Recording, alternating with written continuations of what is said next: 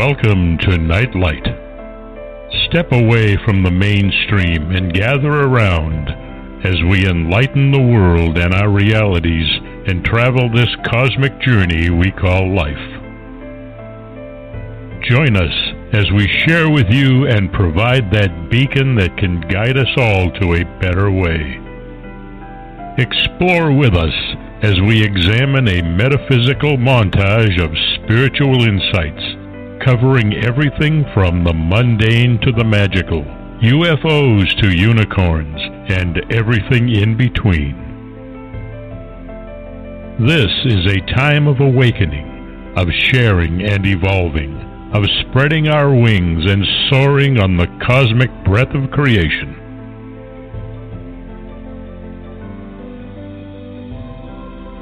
Come and join with other light-minded spirits as we weave our lights together to seek understanding, enlightenment, and with a little luck, some wisdom. This is Nightlight, a reminder that you are never alone.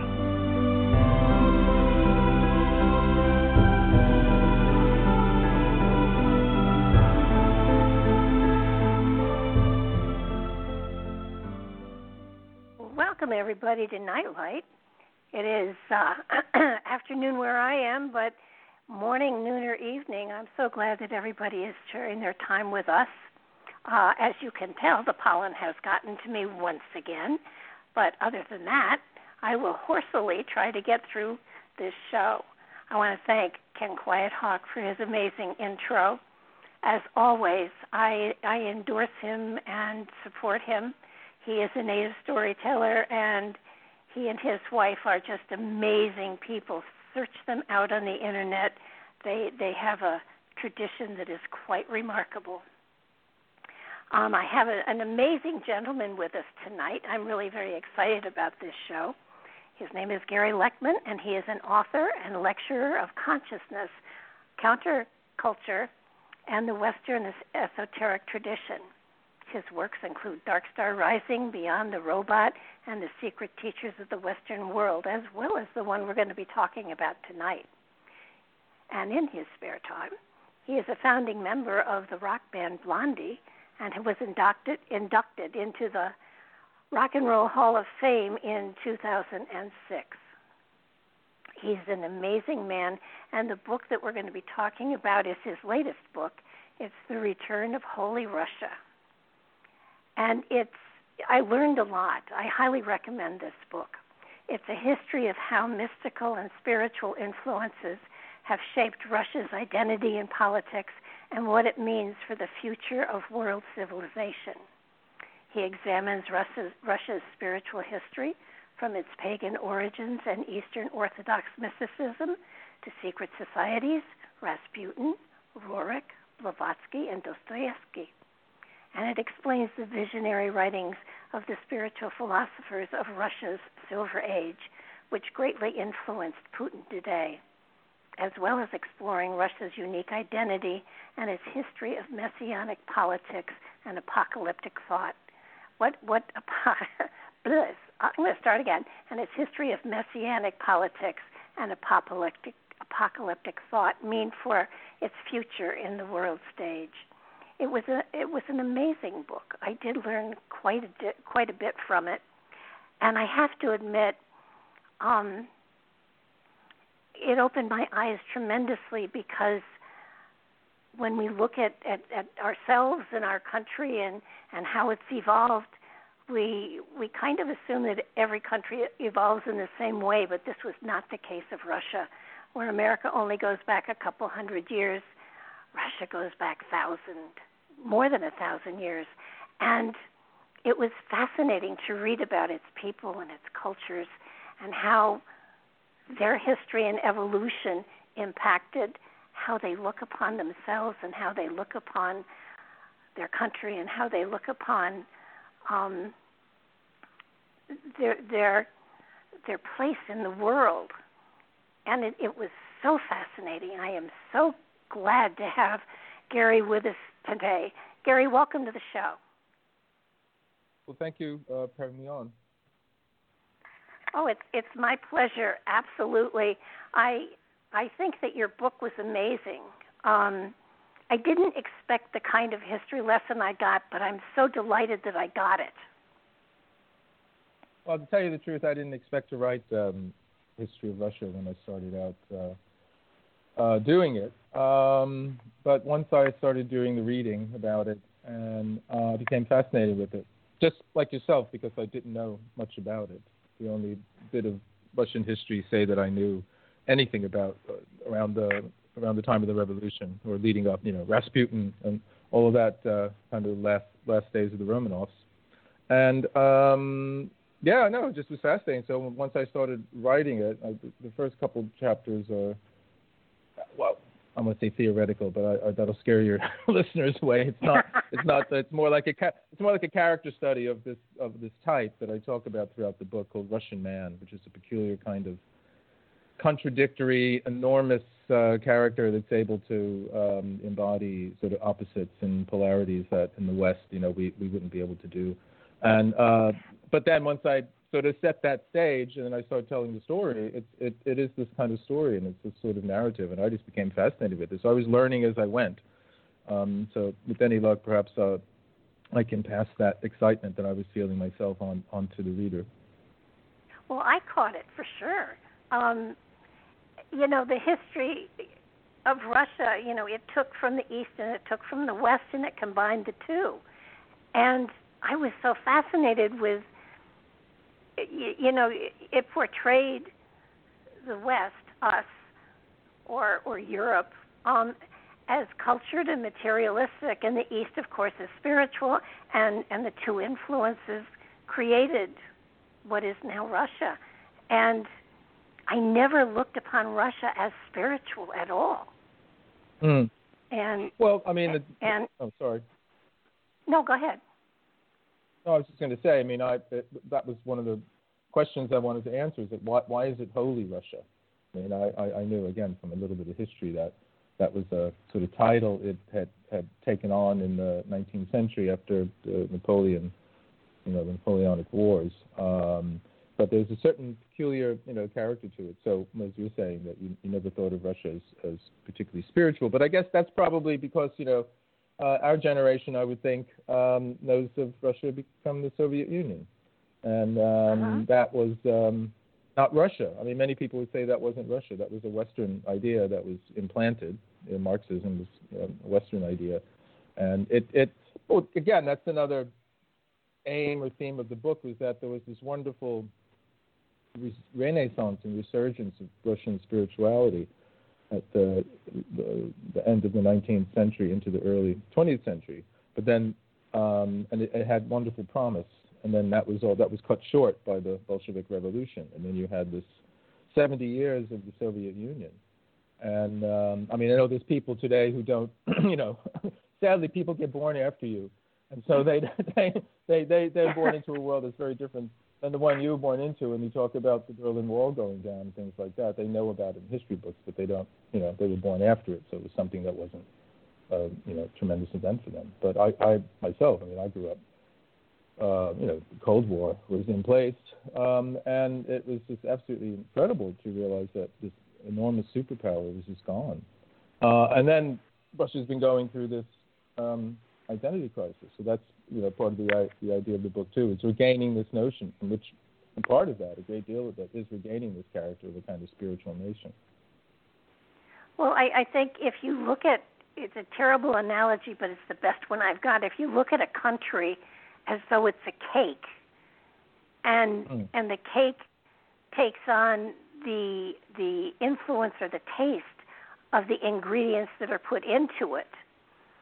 The ingredients that goes into the concept of Russia is so rich, and it's so spiritual. There's such a connection to the land and to the service to the land that in this country we don't have. I'm not saying that the United States isn't spiritual. There are parts that truly are, but the Russian people themselves are steeped in a religious isn't the right way, in a spiritual connection to the land. Well, and, I think one of the things... I'm sorry. No, go ahead. No, I was going to say is in the States, there's from the beginning there was a separation of church and state. Sorry, I don't know if you're hearing that noise of some problems with my computer as I'm talking to you. There's a separation of church and state, and so it although you know there are I don't know what you want to say sensibilities in the States that would not like that. They would like to have the church and the state be closer wed. From day one in Russia, that was the case. I mean, Russia came into being in the way that we see it, understand it as this peculiar nation when the indigenous sort of pagan Russians adopted Greek Orthodox Christianity, and that's always been there. That's always been there. I mean, the state, was founded by sort of. We can say sort of radical, almost fundamentalists who left England and came to the New World to set up. But there was still something very different about it too, because that was kind of a form of Protestantism which doesn't have the mystical side to it in the same way that Eastern Orthodox Church does. It has a kind of mystical character to itself, and that's another thing that informed the whole kind of Russian sensibility. Well, and, I think the other thing that your book brings out that I was not aware of is that you look at Russia and from what I have read in the history books, and, my history books are old, but basically was that Russia went from your serfs and your upper class and your aristocracy to Marxism and communism and all of that, but it didn't. And what I am finding so fascinating is the see I'm really hooked on the spirituality of it. I never gave Russia credit for spirituality or philosophy, and you had such a rich group of philosophers there that they basically put on boats and sent out of the country, which was phenomenal. Well, this is one of the real tragic things about when the Bolshevik Revolution it finally, ended and the Civil War was such at an end. And you have to remember that Marxism, Lenin and Marxism, this was a Western import. I mean, according to Marxist theory, the revolution shouldn't have happened in Russia. It should have happened in Germany, which was the most highly industrialized nation in Europe, and that's where, according to theory, it should have taken place. But the problem with the serfs, the situation with the serfs, which was throughout the whole 19th century and going back to the the 18th century, that was the main thing, and people were desperate for anything that would change things. And the whole 19th century was so much of it was about what do we do about the serfs, to put it that way, because they were, there were millions of people living at a substandard, level that were. I mean, it's not exactly the same thing, but sort of on the same lines as the slaves in the States. And this was something that troubled everyone for a whole century until finally. Lenin basically was more ruthless than anyone else who came before him, and the time was right, and just struck, because you had a lot of other things happening at the same time. You had World War I and, the whole sort of Rasputin scandal. So a variety of things were happening at the same time that sort of created the proper conditions for the kind of radical takeover that Lenin affected. But it was the outcome of this long century of dealing with this this problem of what do we do with these people, that are, and they love the Tsar, they're the children of the Tsar. There's this familial kind of sensibility in the Russian kind of social consciousness where the Tsar is the little father and the serfs are his children and that kind of thing. And it's just there's how can we say it? There's a tremendous capacity for suffering in the Russian soul, and the serfs were the ones who were sort of the emblem of that. Yeah, they as a people, I'm wondering, you know, if Russia had remained isolated, what would it have become? I mean, would the serfs have risen up, or would the aristocracy? They killed off the Romanovs, so that was the end of it, really.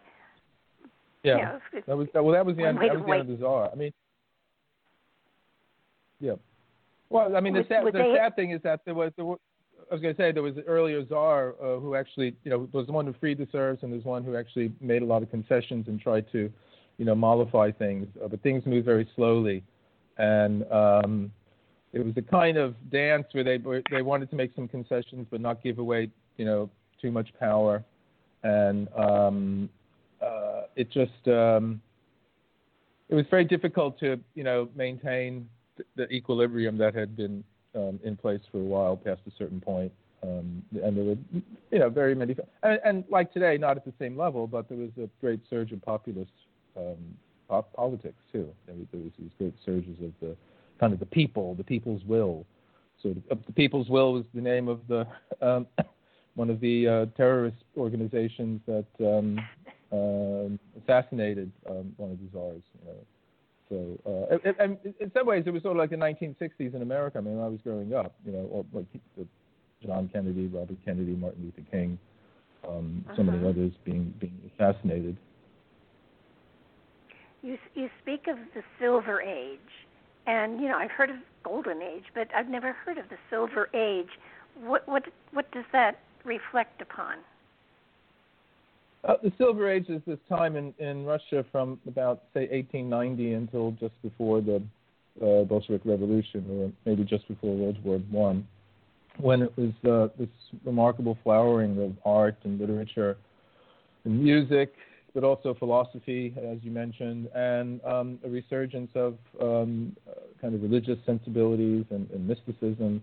And like much of Europe at the time, and also cities in the United States, there was an occult revival, you know, things of a mystical, occult, magical, supernatural character were very much in vogue and informing the arts and literature and things of that sort. And this was...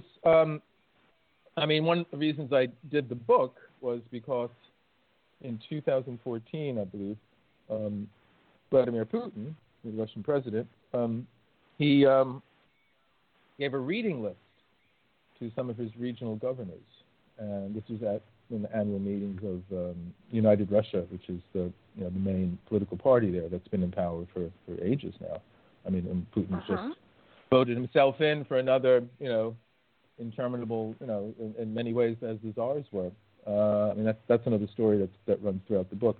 But what was fascinating to me was some of the people that he had on this list were some of these philosophers from the Silver Age, and as you mentioned, the philosophy steamers. These were these steamboats that Lenin put philosophers, historians, scientists, also poets and writers and so on these steamers and exiled them out of Russia in 1922, and they were sent out to Europe. And some of them did arrive, some of them didn't, some flourished. But he was getting rid of all the competition, basically. And most of those people were figures from this period called the Silver Age. So it was fascinating to me that Putin was... I mean, in the first place, it was fascinating to me that a world leader was telling his regional governors to read these philosophers. I mean, Putin himself presents himself as very bookish. I mean, he and rightly so. I mean, there's a very literary sensibility to the Russian, which I would say, I don't want to say Americans don't read, but it's not quite the same thing. There's a certain pride in, you know, the greats, Tolstoy and Dostoevsky and Gogol, things of that sort. And Putin himself presents himself in that way. He name drops people like Dostoevsky and so on in his speeches. And so it was interesting to me that he was having his regional governors read some of these philosophers, because I was familiar with some of them, and I found them very interesting. And some of their ideas have been influential in sort of the esoteric world, not in the mainstream Muslim intellectual tradition.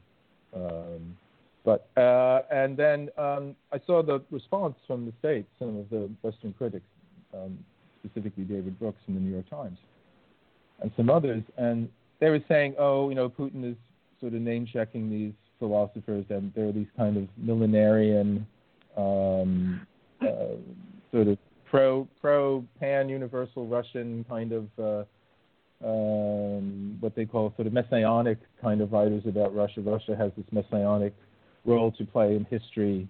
And yes, there's a great deal of elements of that, but it's actually, you know, a bit subtle. That's what I try to do in the book, is try to unpack what that means. But their response to it was very kind of jingoistic and like, oh, you know, these kind of half-baked mystical philosophers Putin's reading is, you know, trying to give his, you know, his. I'm sorry, just trying. He's trying to give himself some validity, and they took that. They took argument with that. Well, you know, I think it's amazing that he is, you know, if they read the books, that they become enlightened to a certain degree anyhow. So, you know, even just reading them makes a big difference. But what I found fascinating was that the Russian people seem to be very set in their ways, and it feels as though he is trying to stretch them back into, in some ways,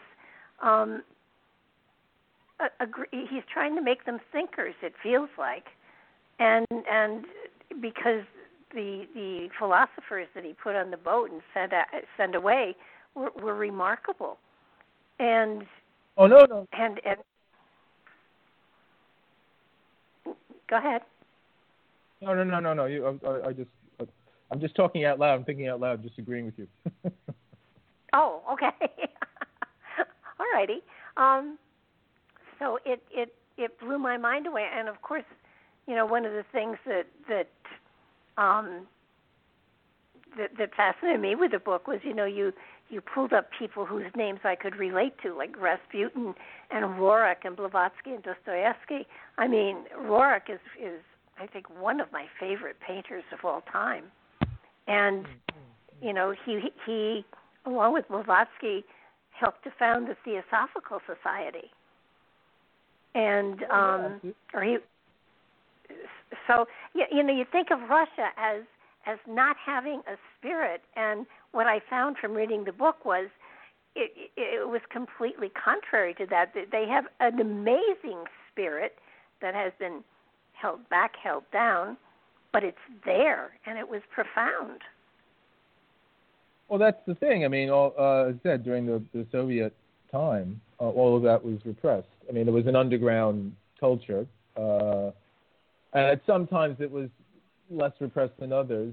After Stalin died, there was what they called the Khrushchev thaw. And again, I remember when I was a kid, Khrushchev, I just remember him banging his shoe on the desk at the UN, something like that. And but you know, there was what they call the Khrushchev thaw, and so there was some things were, you know, less forbidden. There was some you know, kind of easing up on all that. And then when Brezhnev came to power, it was the opposite. It was like everything was frozen again.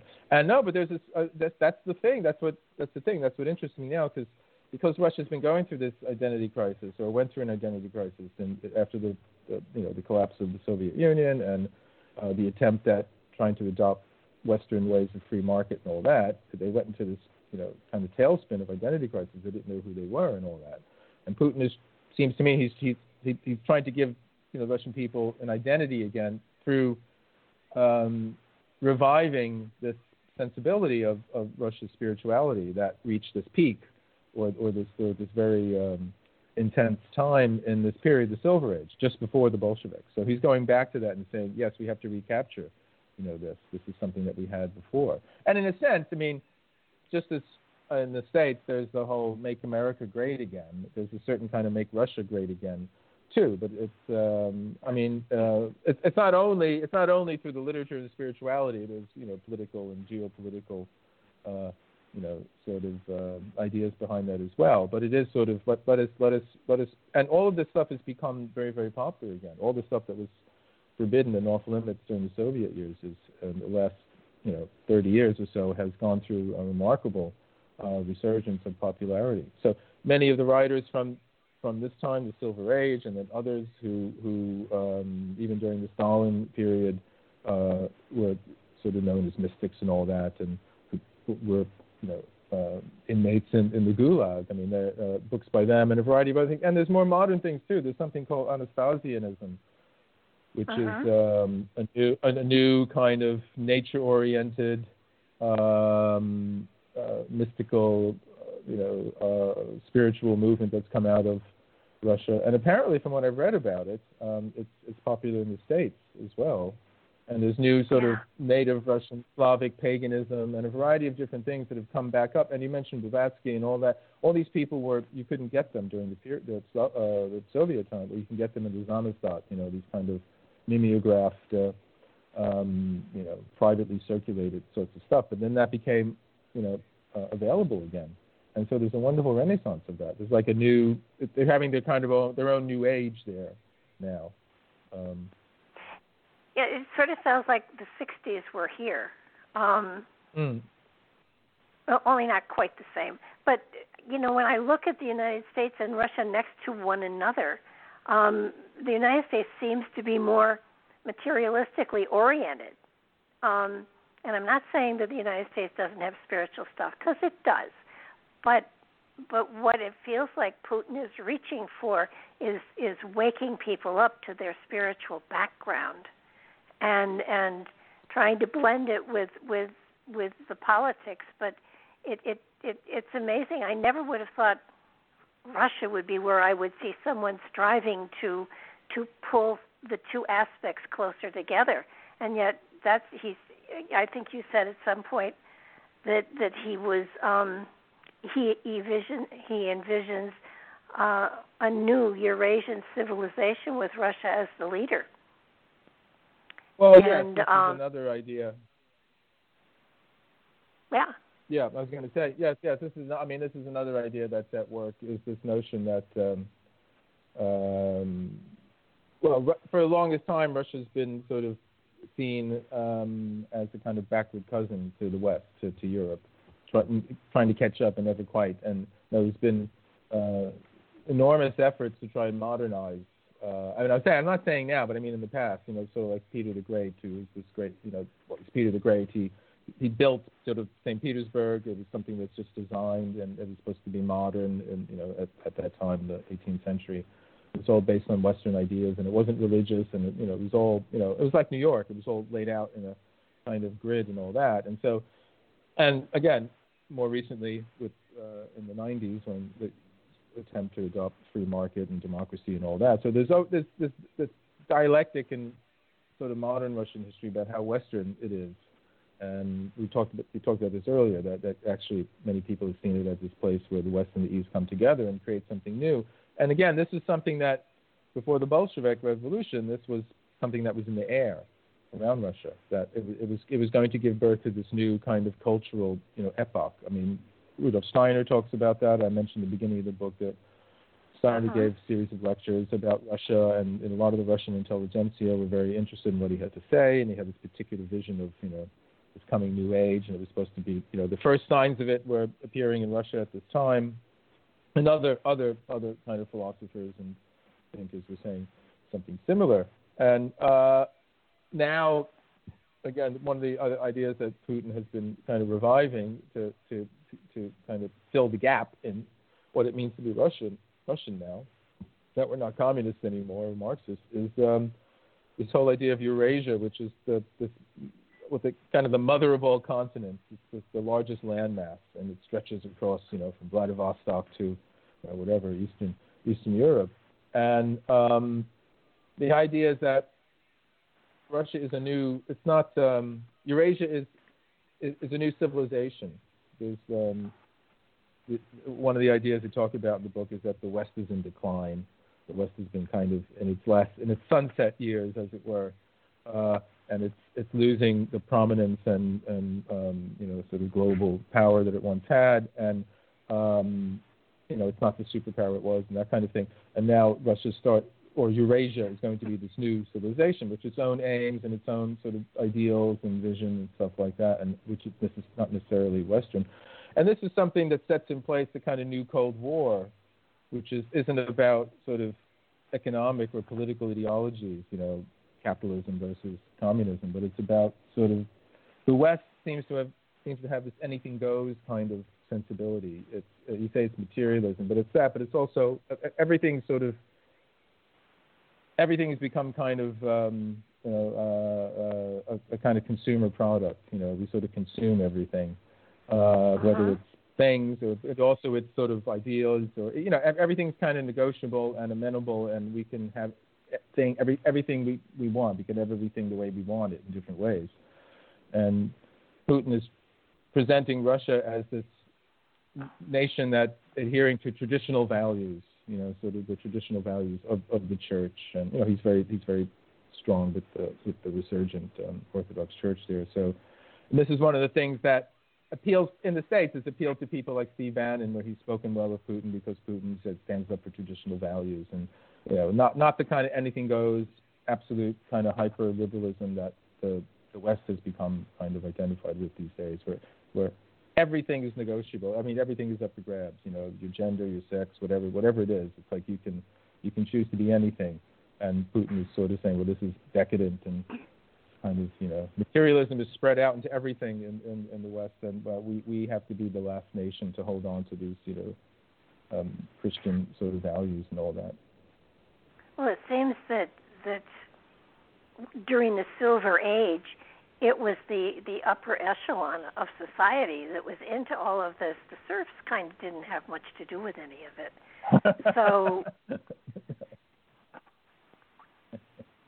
No, well, it's true. The serfs didn't get around too much. That's true. No, you're absolutely right. I mean, because they were uneducated and they didn't have an opportunity to do anything like that. And they weren't interested. I mean, they were very, very happy with the church, you know. They believed in the church and all of that. And, you know. But today... sorry, go ahead. So today, theoretically, there are no more serfs, right? So everybody is more or less equal. Well, you know, I mean, you mean there? Well, serfs were freed in 1861, around then. So, just like in America, the slaves were freed in, you know, whenever the Emancipation Proclamation. No, you're right. I mean, it's not that. So, how do you say it? I mean, I'm not an expert on Russia. I haven't been there. You know, the book is based on reading and you know, reading these philosophers and thinkers and following up, you know, kind of the ideas that kind of prompted me to do it. But what I have read about people, you know, some people interviewing Russians there, and they're saying, yes, you know, we don't have, you know, we give up some civil liberties, we don't have quite, but we have never lived as well. So as you say, I mean, I'm perhaps not right now, but the standard of living there for the average person went up, you know, once the kind of chaos, you know, settled, and out of that the strong man came to set order again, which is sort of traditionally what happens in Russia, and Vladimir is sort of doing that as well. He kind of pulled everything together, and so the standard of living is higher, and so I mean, you don't have that problem. I guess what you do have is the problem where it's still this tension between a sensibility in Russia where it does want to be westernized, you know, it does want that, you know, to share in those kind of values, not necessarily at the expense of the spirituality, but, you know, having the kind of civil liberties that are available in the West. And so, but again, I'm not there. I'm not on the ground, but from what I understand, it's much more free there than it has, you know, it ever was in the past and all that. I mean, pretty much everything is available. It seems to me that the Russian people basically really want to have a single person in charge. That's what's always. Yeah, I mean, again, yeah. Well, this is a theme that runs through the story, and this is what as you might expect, there's debate about that. So there's people who say, well, you know, we've looked at Russian history and it seems this is what they tend to like. They like to have a strong authoritarian figure. It goes back to the very beginning of Russia, which the story is that the indigenous, you know, sort of Slavic settlements there, they called in the Vikings these Danes to come and, you know, to rule them. Basically, we're too chaotic and messy. We're not able to, you know, stick some kind of order. We're always fighting amongst each other. So you come and rule us. You don't have to raid us anymore. You rule us. We'll take care of you. You know, you'll live very well, and you can protect us from the other Vikings that come. That's with Rurik. This is supposed to be the beginning, and I mean, there's a lot of debate about that. But the idea was that yes, from the very start, there was this notion that you know Russians need this kind of strong ruler, and you have a history of that. But there is another strain in it, which is represented by Moscow's rival city, Novgorod, which was the earliest, you know, one of the earliest settlements, which had a more what we would call liberal or democratic. It had something along. It had a kind of council, so it wasn't this autocratic rule and things of that sort. So, I mean, that voice gets drowned out or repressed in a variety of ways in Russia today. We know about how, you know, the press is often silenced and how political opposition is dealt with as well. So that's there, but it's kind of crushed down. But the general kind of overarching kind of story is, yeah, yes, the Russians love a tyrant. I mean, the main, you know, one of the main stories of that is with Ivan the Terrible, you know, who was looking. Again, he's one of these contradictory characters because he was very interested in the arts and education and his very religious feeling and spiritual and went on pilgrimages and all that. But he also had, you know, one of the worst tempers in history and liked seeing, you know, his enemies tortured. And killed his son in a fit, and things of that sort. And I mentioned Novgorod because he believed Novgorod had slighted him in some way. He had the city walled up, and he massacred something like 40,000 people. So he was, you know, he's rightly named Ivan the Terrible. But when he felt that he wasn't being appreciated, or there was, you know, some conflict with his courtiers and all this, he left. He just left. He marched out, and he walked out. And then the people went after him and begged him to come back. And he said he would come back, but here's the thing: he said he would come back, but only on the condition that he had even more absolute power than he had before. Yeah. So there was no opposition whatsoever. And this is when he initiated the oprichniki, who were the kind of first kind of secret police. Who were a nation of their own within Russia, and they used to ride around on these horses dressed in black, and they had sort of dogs' heads and brooms, and the dogs' heads were supposed to symbolize them biting the enemies, and the brooms were them sweeping out, you know, the enemies and all this kind of thing. Well, it really seemed to me that first of all, the climate was so harsh that the people had to be harsh to live there almost. They had to be rough, I guess is maybe a better word. And that there was so much, you know, it was the survival of the fittest. And in looking at it all, I mean, you know, you have the different bloodlines in Europe and stuff like that. It was very cultured, but this is not that way. It was. Unfortunately, it is survival of the fittest, you know. And if I can kill you and every, I mean, there were really bloody takeovers here and there, and the bloodlines didn't seem to, you know, they didn't seem to breed very true to, you know, powerful people. Then had children that you know didn't want to rule, and it was not exactly. A smooth transition from person to person to person, and it seems as though there was a lot of intrigue and killing and stuff like that to become the Kaiser, and so to me it was you know there was no room for sophistication, just no room for. Well, I guess that would come later.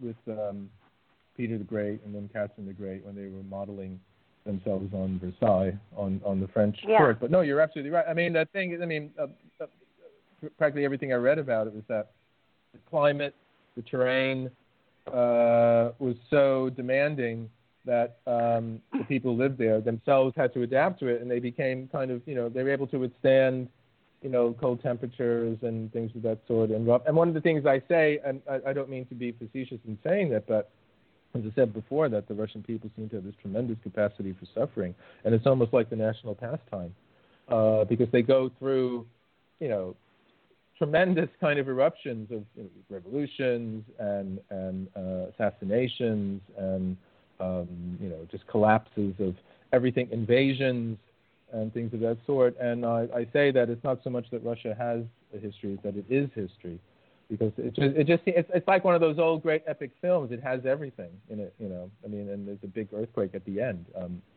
And the other side of it, though, is this sort of somnolent, lazy, lethargic side to the Russian people, and I hope the Russians out there are getting offended by my saying this, but this is something that's in the literature itself. There's a Russian novel called Oblomov by Goncharov, and it takes the first chapter for the character just to get out of bed, and then he spends all day sitting by the stove, and so you have this kind of it's kind of heaviness. And this is exemplified in all of the stories of the provincial life, you know, outside of the urban areas, like in Gogol's Dead Souls, where, you know, this. Yeah, it's so almost boring an apathy. Yeah. It's what P.D. Uspensky, who's best known as Gurdjieff's, you know, most eloquent expositor, but he came out of the Silver Age in Russia, and he writes about this kind of life. They call it bit. It's spelled B-Y-T, bit, and it's this petrified routine sort of life. And that's come down to us in sort of theater jargon for the bit actor, the bit player, you know, who plays this kind of, you know, the spear carrier, whatever it is, the walk-on. You know, it's just a bit part. It means that you're not any particular kind of character. You're just filling in the cipher. And but then you have these tremendous convulsions, you know, where, you know, it's Ivan the Terrible, or it's the what they call the time of troubles, before the Romanovs came to power, when there was this, and you say it's this turbulent changeover of power, where, you know, brother against brother and family against family. And I mean, I'm not an aficionado of it myself. I have to say I haven't watched it, but I know some people said it's sort of like Game of Thrones, something where there's this constant, you know, Machiavellian or Byzantine, again, because it comes out of Byzantium, comes out of Constantinople, you know. It's this kind of machination and you know, planning and conniving in the background to, you know, get people out of the way and all that sort of thing. Well, it's amazing, because you talk about, and I think this is the Silver Age, it was, you say, it was the time of the God-seekers, pilgrims of the soul and explorers of the spirit, who sought the salvation of the world through art and ideas. There was a renaissance there. There certainly was, and there was a time, especially with the icons. They have definitely produced some magnificent things. And then, of course, another regime came in, and they all went, you know, they were all destroyed. Yeah.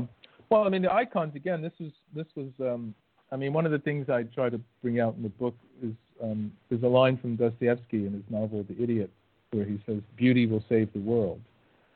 Yeah. And I can sort of trace this back to the earliest beginnings of Russia's adopting Greek Orthodox Christianity, because Princess Olga from Kiev, she's already converted to Christianity, but she goes down to Constantinople, which was the second Rome.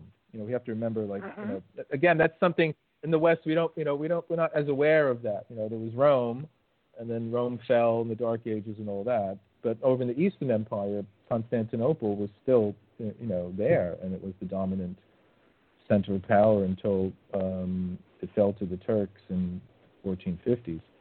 But in, I don't know, 900 something or other, when or Princess Olga goes down to Constantinople, she's completely overwhelmed by the beauty of it. and Hagia Sophia, which is still there, which is a museum now, but it was, you know, a Christian church, the Church of the Holy Wisdom, and then it was a mosque, and now it's a museum. I was there many years ago, and it's an incredible, fantastic space.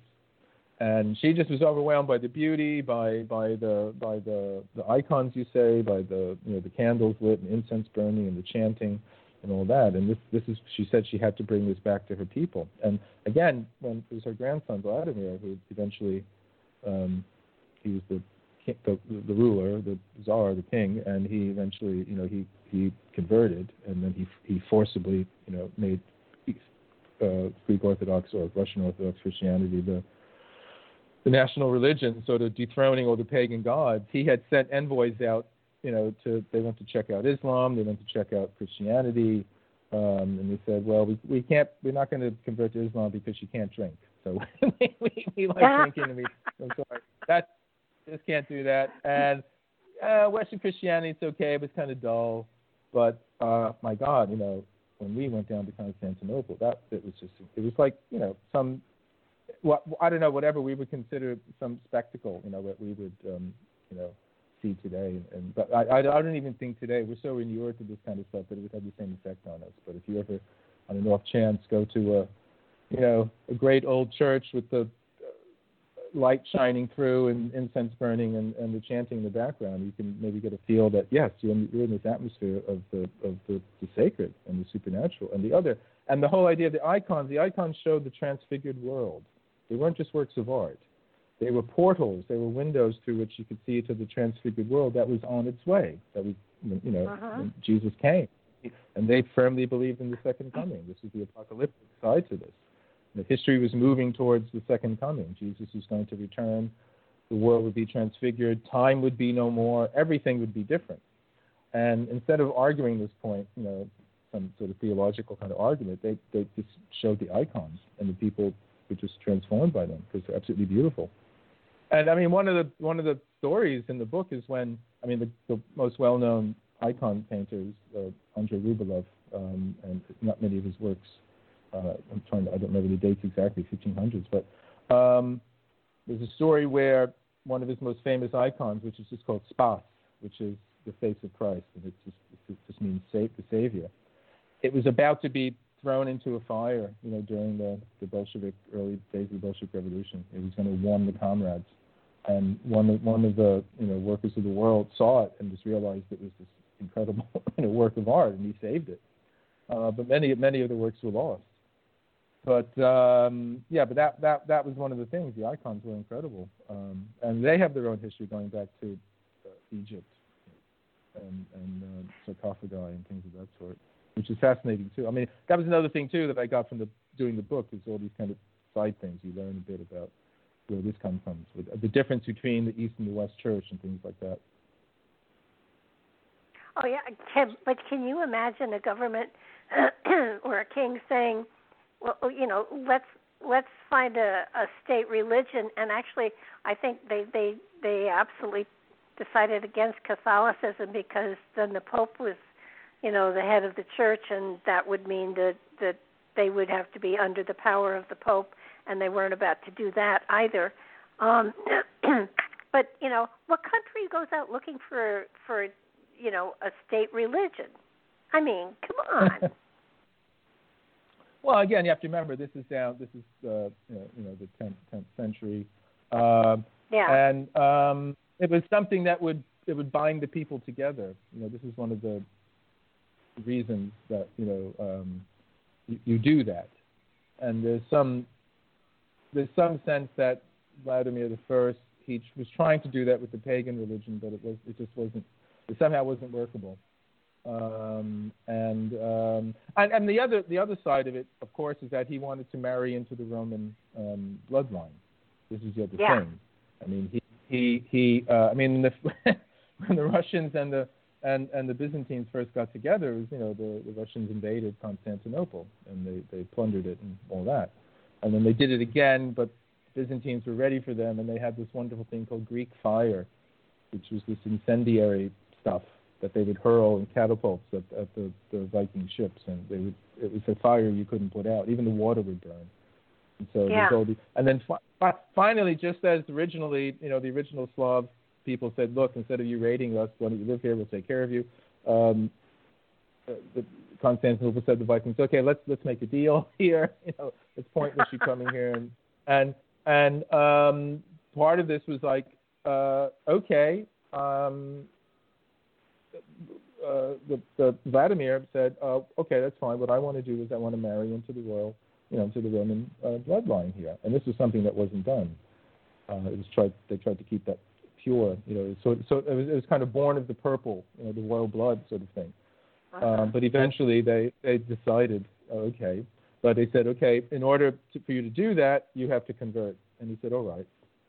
And so, a year or two later, he was baptized on the shores of the Black Sea in Crimea. And this is why Crimea is a very important place for contemporary Russia, for the Vladimir who's in power now, as is Kiev. This is the heart. This is where Russia came from. So it's understandable that he would want to sort of regain that, that heartland. And so then that's it. So then he was baptized, brought his bride back, Kiev, started building churches, started sending out emissaries. I mean, there were missionaries already before this. I mean, as you said, Olga had already converted. And the whole story of the missionaries of the Russian Orthodox Church, and once it got going, I mean, that's how Russia expanded.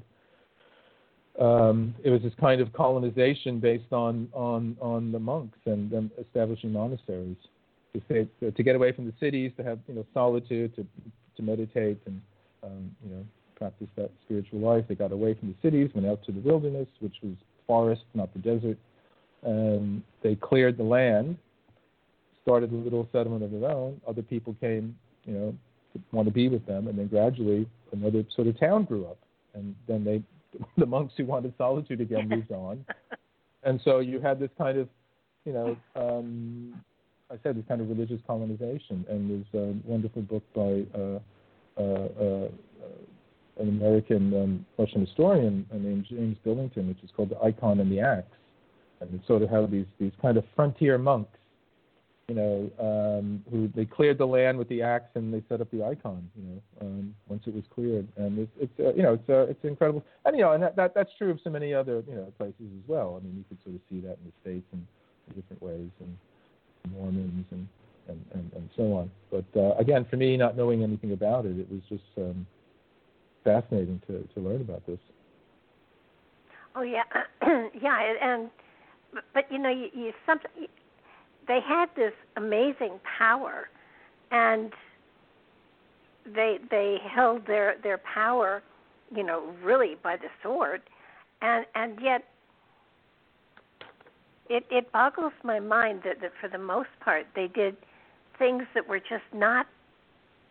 I mean, because they had total power, they didn't really have advisors that could really advise them well. Like St. Petersburg, it was built on a marsh, and. Mm-hmm. I mean, it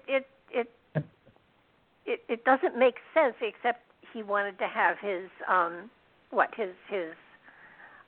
port, so that's where he built it. Yeah. I mean, well, that was the thing. He knew that Russia needed a seaport, because all the other sea access they have is frozen half the year, up in the north.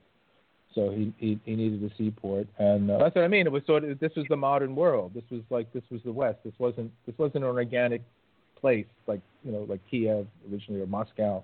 It didn't grow organically. It was built. It was decided, and sort of like Alexander the Great with Alexandria. I want a city. It's going to be like this. It's got to be here, and and both Alexander the Great and Peter the Great didn't see much of the cities named after them. They kind of laid the foundations, but they died before it was either of them were finished. And then it was the ones who came after Anne, Catherine the Great. They beautified it. They imported these Italian architects, Renaissance style, florid Baroque style, and all that. And so I mean, St. Petersburg. I mean, I'd love to go. I'd love to go to Russia. Let's go to both St. Petersburg, Moscow, Kiev. well, it's not Russia, it's Ukraine. But what I understand is this absolutely fantastic, you know, beautiful, strange city, and it produced its own weird kind of culture too. This is kind of dream St. Petersburg, where you know you have Dostoevsky, you know, and Gogol and these other writers and poets writing about Pushkin, writing about this strange kind of. Precisely because it shouldn't be. It's like Los Angeles. It shouldn't be there. You know, it's built on a desert. There's no real water there. They have to suck the water in from somewhere else. And the opposite was in St. Petersburg. It was a marsh. And so, but what he had in mind was Amsterdam and places like that. You know, he wanted.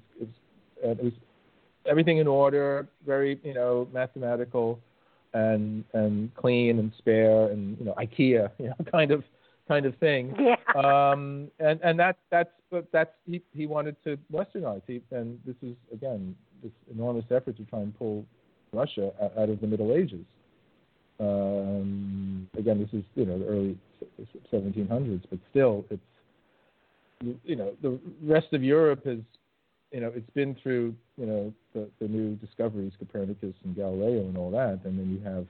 And Newton, and then over in Russia, they're still back in sort of the Middle Ages, and they're not really aware of all that. And Peter the Great, tried to, pull that in, and how successful it was. That's part of the polarities going on in the Russian soul. They're torn between these two sort of sides, and sometimes it achieves a balance, a harmony, or that's the aim, but often it's a kind of struggle and confusion and battle. It really feels like they haven't had the opportunity until now, till recently, to build a social structure of any sort. It was either you were the very low or the very high, and the middle ground seems to have been missing.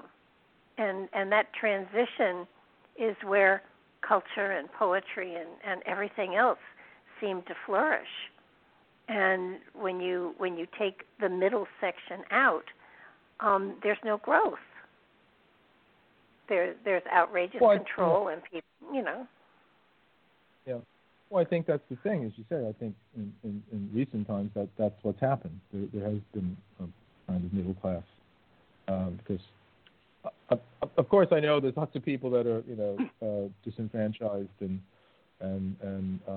all that, just like in other parts of the world. But again, my general impression is that the standard of living as a whole has gone up, and so you do have a kind of middle class. And you're right. That's where you have you don't really have an aristocracy there anymore. I guess maybe the the oligarchs or kind of the very rich, the super rich.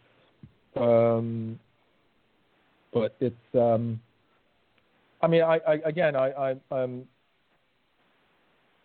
not a sort of Russian expert, so I don't really know about, contemporary social conditions exactly. But my impression is, as I said, it's sort of better than it's been in a while. And that's why people a lot of people don't mind, let's say, not having exactly the same kind of civil liberties and rights or whatever it is that, or don't mind that, okay, yeah, we know that most of the stuff we see on television or here on the news and the newspapers is something that's controlled and fed to us by the government. But, many people in the West think that's the case here anyway. I mean, God, especially now, these days, in the last 10 years or certainly in the last, 4 years, the whole notion of post-truth and alternative fact and who do you believe, it's just like... the lying press and all of that. It's like, well, God, who knows anymore? Who knows? So, oh gosh, yeah. The whole notion that there's, I think the notion that there's some kind of freedom, more freedom, X kind of freedom in the West than in Russia might not really hold up under scrutiny. I don't know. I'm just saying it might not. Well, you made one comment that I found really fascinating is that they didn't really look to the future. They were more into the here and the now. Well, it depends when you what time you mean. There's different ideas. I get the whole Christian notion of some second coming of Christ. That was a kind of future, not like our sense of the future, the Western sense of future, which is basically based on technology and improving standards of living. Which I have to say, I'm the way I live now, and I'm a struggling writer, I live enormously better than anybody did in the 19th century. So I mean, the standard of living was pretty high for most of us, I would say. Not to say people aren't suffering, of course they are. But again, you have to look at the weather and the land. I mean, it's harsh. The struggle for survival was profound, and you know, again, today not the same. But I would think the 1600s, 1700s, it was a harsh land to live in. Yeah. Well, I'm saying that and again, some people can trace back certain characteristics of, say, the Russian soul, back to things of that sort. And there's a kind of, it's paradoxical, because you have at one side of it a kind of a less sensitivity to kind of health and all that, and being worried about that kind of thing. With the West, I'm cold, or whatever it is, that kind of thing. And at the same time, there's a tremendous sense of brotherhood. I mean, one of the distinctions is the West is me, and Russia is we. You know, so the West has a me sensibility. What's in it for me? You know, everyone's an individual. Everybody's out for themselves, and according to laissez-faire, free market, if we all pursue our self-interests, in the long run, everything will work out okay. And you know, fundamentally, there'll be the greatest good for the greatest number, and all that. And traditionally, what Russian sensibility is that no, they think of the we, us, everyone together. So there's less sense of a unique personal identity, more of a sense of a togetherness, and which makes sense precisely because you're saying in this harsh climate. You know, if you're by yourself shivering in a hovel somewhere, you're going to be colder than if you're huddling with, you know, some others in some other, you know, in some group. And there's this notion that the Russian philosopher Nicholas Berdyaev writes about in lots of his books. And he was one of the ones that was sent off on the philosophy steamers, you know, that Lenin sent them out on. It's this idea of what he calls sobornost. And sobornost means sort of a gathering, but it also means the church where people gather. And again, here, so the social aspect of the religion, it's a place where people gather. And there were all these kinds of stories of, I forget off the top of my head what they're called, but there were these kind of churches that people would put up in one day. They would kind of quickly put together a kind of, you know, church out of wood or something, and then they would be able to gather in that church. So this was... Again, the West just doesn't really have that sensibility. You know, we talk about community and reaching out and, you know, all that. That's your friends and all that kind of stuff. I mean, you know, we talk about the community, but that, you know, I mean, sad to say, you know, the community is something that's important to people that are, in more times than not, in a less secure economic, you know, place in the society. And so they need the community in the way that people that are more economically secure don't need it, and they can go on their own and that kind of thing. But this is something that was, as I said before, you know, the Russian sensibility thinks of we. And another distinction, and this comes from this German philosopher, historian named Oswald Spengler, who wrote this remarkable book called The Decline of the West, where he spells out this notion that the West is going under. He has this organic vision of history where civilizations, you know, they're born, they grow, they reach maturity, then they start to decline, and, you know, they die. And this is what the West is in his sunset years. But he said in the West, people look up. You know, they look up, and he sort of pointed to the Gothic cathedrals, and it's a sense of a kind of eye, an ego that looks up into the sky and sees God up there. But the Russians look out. They look out into the horizon.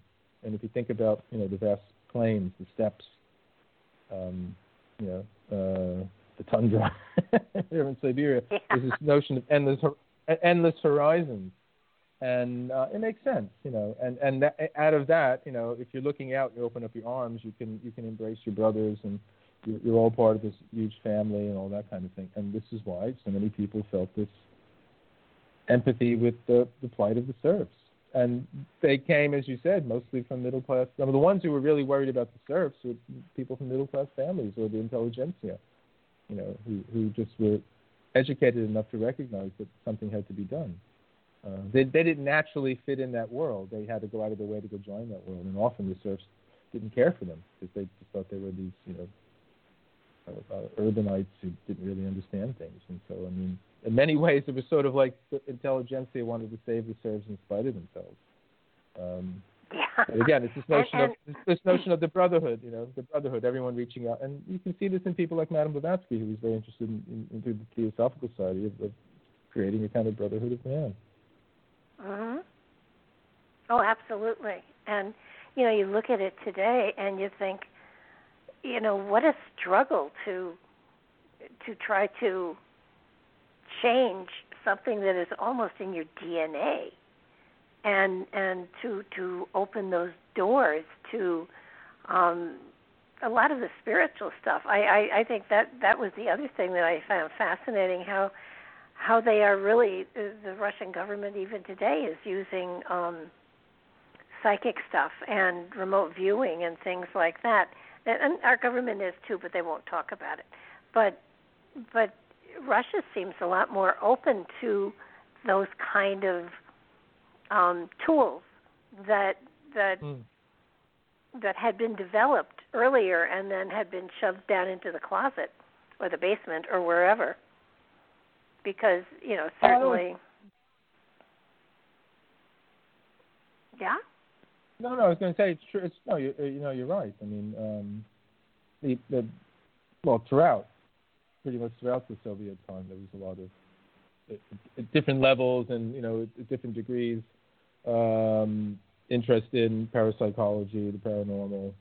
I mean, one of the stories I tell is about how in the 1920s, you know, figures in the intelligence agencies in the early Soviet Union were very interested in this notion of going to Tibet and learning sort of Buddhist methods of achieving kind of inner harmony. And this would be a way to spread the kind of inner harmony among all the comrades. And also because, well, the people interested in this, they were very saddened to see in many ways what started out as for them a kind of noble experiment and attempt, and had, you know, sort of degenerated into a kind of free for all. Because sadly, what happened in these kind of situations is, yeah, in the early ages, okay, the early stages, you're throwing off the repressors, and then another level of oppression sets in from the revolution itself. You know, you have the authority figures come in, and so these are real idealist Bolsheviks who wanted to incorporate some more spiritual ideas, which would be able to create a true harmony among all the comrades. And then at the same time, they believed that the Tibetans had this kind of super science, you know, these kind of knowledge of higher powers and forces that also could be used. And I mean, one of the main literary figures, or one of the main promoters or revolutionary characters, Maxim Gorky, is kind of... he's not quite, but he's sort of like a Jack London of Russia. Not quite, but sort of in that same kind of real life, you know, ballpark. But he was very interested in telepathy and mental science and the whole idea that you could transmit. You can transmit the messages of the new regime, the new world, create the new being, you know, the new soul that would. The whole idea, in many ways, both the West and Russia share the same idea about the human psychology, is that we're all blank slates. There's nothing in the mind that doesn't first get there through the senses. You know, when we're born, we're completely blank. And the whole idea is, if you create the right conditions around everybody, you can make, you know, perfect citizens in some way. So, at the time when Gorky, this is 1920s and all that, he was saying, okay, we can imprint, you know, this kind of message through these parapsychological, you know, methods. And, you know, there were very important prestigious scientists in Russia who were studying this kind of thing. And probably, you know, I mean, today it's out in the open. You know, it's not hidden in any way whatsoever. But during the Soviet time, it was something that, you know, they kind of kept hush hush. And like you say, it's happening in the States as well. Look at Rasputin. I mean, he did healing, distant healing, actually. Oh, yeah. Oh, no. He's somebody who's, a lot of legends have grown up around him. And, he was a healer, natural healer. He had remarkable sort of theurgic powers, which I guess is the technical magical term for the healing powers. And he's one of these contradictory personalities. You know, he's known as the Holy Devil. You know, he was very, very religious, very spiritual. He walked hundreds of miles to go from his hometown up in Siberia down to Mount Athos in Greece, to go to the monasteries there. He walked. Again, he walked. You know, that's how he got around. You know, he walked from Siberia down to the Holy Land. You know, and then back. And but at the same time, he liked his drink, he liked his sex, he liked his parties and all this sort of thing. And he was drawn into the world of the Romanovs through a friend of Alexandria, who's again he's the most well known. But at the same time, you have all these people in the background. There's so many different figures in the background. Oh yeah. Big and brother Philippe, and they're all different sort of Tibetan doctors and. So, you know, like today, it was similar. I mean, we think interest in sort of magic and mystical things and that sort of stuff started sometime in the 60s, but it became very, very popular then, and the most famous people in the world, like the Beatles, were into it, but it's always been around in different forms. And the Russian court was someplace where there was lots and lots of that. Freemasonry was something that was very, very important at different times in Russia as well, so... you could do a whole book on the Masonic influence in Russia. I mean, I touch on it in my book and talk about some of the main characters, but you could do a whole other book just about that. Yeah, and a number of the higher echelons or the Kaisers were involved in something similar to Freemasonry, if not Freemasonry. It's amazing. It's sort of like, you know, some things will grow in certain cultures and certain environments, and some things won't.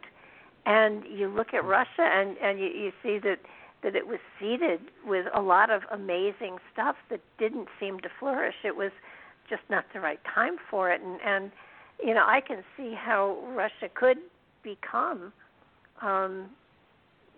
a place for amazing growth with the spirituality and the esoteric sciences coming in with the scientific sciences and creating a culture that is rich beyond belief. Well, let's hope. Yeah, let's hope it's something we can all share in and benefit by. And whatever Vladimir Putin's intentions are. By sort of associating himself with these philosophers from the Silver Age and all of that, and that's one of the points I make in the book. At the end of the book, was that I think, whatever political reasons he has for mentioning these people and telling his regional governors to read them, that shouldn't put us off from trying to understand them ourselves. And I think if we do, we'll see that they have much to offer, and they're offering to us now the same thing they offered 100 years ago, but they were, it was aborted. But we need it even more now, and it's this kind of it's a way of looking at the world and engaging with the world that tries to adjust the imbalance of the West, which is, say, material, it's reductive. Socially, it's about me. It's what I call the me economy. But in general kind of view of the world, that's why I say, part of the subtitle is the struggle for the soul of the world. It is about the soul. What Russian philosophy had was something that the West had and it didn't want, which was the soul, the whole idea of the soul, the whole idea of our inwardness, our subjectivity is not just being a little puddle of consciousness inside each of our skulls, unconnected to the world, but was actually part of the inner life, the inner being of reality in the world. And this was It's not something you can map out in science. It's not something you can put on a grid. It's not something you can quantify, but it's something that you can feel and you can grasp and you can sort of suggest and so on and so on. And art is one of the ways of doing that. And it's a peculiar kind of philosophy that grew up in Russia. I mean, once it started going, I mean, it's not really until the late 19th century that you get like a real Russian philosophy. You have a lot of social thinkers and moralists and writers before them, but the idea of, you know, sort of Russian doing, you know, using sort of the terms and the concepts of Western philosophy gets going then, and it's absolutely centered on meaning. What's the meaning of life? What's our purpose for living? And you have great figures like, you know, the novelist Leo Tolstoy, who, you know, he was just considered, you know, the great novelist of the 19th century, War and Peace, Anna Karenina. But he became so obsessed with religious questions of meaning and purpose, what we would call existential questions, because the church doesn't really apply itself to them anymore. And, you know, but, you know, why do I exist? What's the meaning of my life? I'm going to die. What's the point of everything? And he became so obsessed with that he rejected all of his previous art, and he went out on a kind of religious pilgrimage. And this is something that other Russian writers did as well. Nikolai Gogol, who's one of the main ones who did that. And this is something that the West didn't quite, you know, they couldn't quite, it's so intense. I mean, one of the stories I tell is about Dostoevsky, his novel, Crime and Punishment. I mean, Dostoevsky, I mean, you talk about Tolstoy. Tolstoy is a model of kind of, you know, Homeric objectivity and detachment compared to Dostoevsky, who's this quivering, kind of shaking, you know, hysterical character who's absolutely obsessed with questions of meaning and purpose and why do I exist and does God exist and is anything true and all this kind of thing. And you have people like Robert Louis Stevenson reading, you know, Crime and Punishment and saying he couldn't finish it because it was just too intense for him. So the West didn't. I mean, Robert Louis Stevenson, he knew all about the evil of the soul. I mean, he you know, he wrote Dr. Jekyll and Mr. Hyde, so he knew all about, you know, our other half, our other shadow side. But Dostoevsky was so intense about it that, you know, the Westerners just couldn't handle it in many ways. And this is this kind of eruption of Russian literature and spirituality and you know, thought at the end of the 19th century that just overwhelmed, you know, the West when they knew of it. Yeah, it really, well, it is intense. But, you know, there is such a richness and a spirit to the Russian culture that is profound, and it's there. You can see it and you can feel it in a lot of the material that I've read from that particular time frame. So that you know, it's sad that they got rid of all their philosophers, but they and they got rid of it. Well, they got rid of the books too, but I know they're coming back and they're being reintegrated into the society. But you know, you've got fertile territory now there for Putin, because there is a middle class, there is a group of people that are going to want to stretch beyond the restrictions that has been put on the population for so long, so that there is great potential for that growth. I'm surprised he hasn't made it required reading in the schools, too, to be honest with you. Well, he's made some things required reading in the schools. I mean, he, you know, he's very, again, I'm not an expert. This is just what I've gathered doing the research for the book. But, I mean, there's, he sort of put in a demand there'd be like one history, there's one history book, there's this history book, there's that. And so again, it's this whole thing that, you know, it's this trying to heal this identity crisis. You know, who are we? You know, and again, this is something that runs throughout Russian history. This question of who are we? Who are we? As you said, you know, there's so many things in the mix. The last thing they were these communists, but then that's collapsed, so we don't know who we are anymore.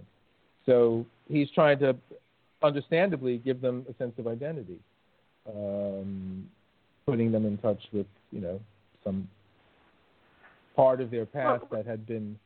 I mean, again, for people that were born in the late '80s, '90s, this, you know, the Soviet era was the past. They weren't born in it, so they don't know that, you know, immediately. They know this new Russia. And one of the interesting things is that, you know, again, Russia is, this is the first time it's not an empire.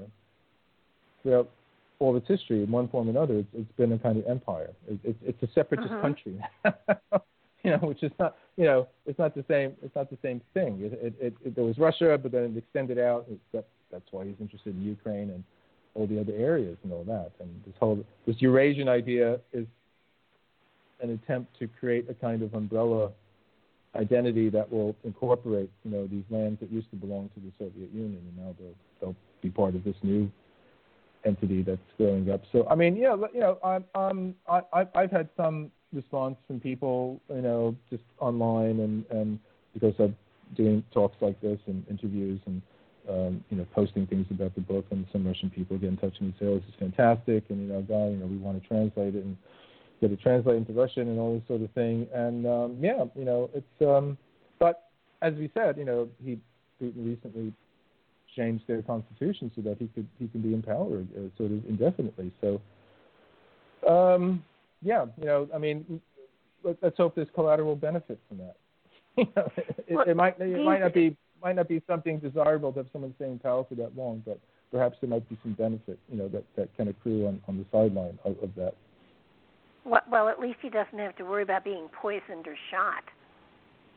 Well, any more so than normal. I don't know. You know, I mean, I think that's one of the things, as far as I understand it. It's like, okay, I have to find somebody who's going to take care of me once I'm out of office. And again, this is the story as I understand it. He took care of Yeltsin. You know, they pulled him in. I mean, again, it's one of these funny things. I mean, because the book I did before this, which is about Trump, called Dark Star Rising: Magic in Politics in the Age of Trump, and it's about this kind of resurgence of a kind of occult politics that seemed to blow up around Trump's election and all that. But I mean, Trump was a reality TV star, you know, for many years before he became president. I mean, Putin wasn't that, but when they were looking for a successor to Yeltsin, they actually sent, you know, out to the Russian people a kind of questionnaire, a poll, saying, you know, what kind of person would you like to be the next president? And I've never seen it. I've never seen it, but apparently there was a very popular TV show in Russia in the 70s. I think seven something of spring. I can't remember the title right now, but it was about a Russian secret agent during World War II, you know, who was stationed in Germany. And apparently the character in that TV show got the most votes from the population about, you know, the person they would like to be president, like somebody like him. And Putin himself, you know, he was in the KGB. So they were looking at all these different people and said, oh, he kind of fits that bill. And so he was groomed, you know, to take over. And, you know, he took a short break when, you know, he dropped out and he was prime minister for a while, not president. But, I mean, again, as far as I understand from some conversations and correspondence I've had with people that are more politically savvy than I, the kind of situation is not too different, I would say, maybe from a mafia kind of situation where, you know, the Don wants to kind of retire, but he has to set up somebody who'll take care of him. Because you make enemies along the way, right? You know, whether you want to or not. Oh, yeah. So, well, you know, he's envisioning a civilization that is Eurasian, which implies a country that would incorporate Europe and Asia. Is this working towards a new world order? Well, at least a new civilization growing up. Again, it's this idea that civilizations are organic. They're born, they grow, they reach a maturity, they ripen, and then they decay and die. And the West has been on its way out for the last century. I mean, I mean, 20th century was the American century. It's not sort of the American century anymore. Even just Trump saying America first now. You know, we're pulling back from being the policeman of the world. you know, kind of thing. So this is what this idea that Eurasia is going to rise up in the 21st century. It's going to, and again, it's breaking away from. I mean, one of the, how should we say it? One of the ideas informing Putin is this notion that, oh, the West believes it's triumphed. It's the end of history because free market, you know, laissez-faire economics and democracy and other Western goods have spread throughout the whole planet. And we there's no question that Western liberalism is the best or the optimum on the political and social vision of things. And what Putin's saying is, no, it's not. There's another vision of things. This is this notion of traditional values. And, you know, it's not Western liberal. It's not democratic. It's authoritarian. It's hierarchical. You don't have, you know, this very flexible sort of idea about, you know, gender roles or, you know, roles of the sexes and things like that. So it's you know, from a contemporary Western point of view, a great deal of Putin's point of view about traditional values seem very repressive. You know, women stay at home and they're pregnant, and, you know, all that kind of thing. But it's like in the West, from their perspective, it's just turned into this mess with everybody just pursuing what they want. You know, all these different pressure groups, special interest groups, you know, competing, trying to get ahead of all the other ones, jockeying for position, and, you know, and promoting different agendas. And he's saying this is the fracturing, this is the kind of, you know, decay of the West now. It's breaking up into all these kinds of things. Because liberalism has finally, you know, reached its end. It's because there's nothing left to liberate anyone from. Everyone's liberated from everything. There's something to be said for that too.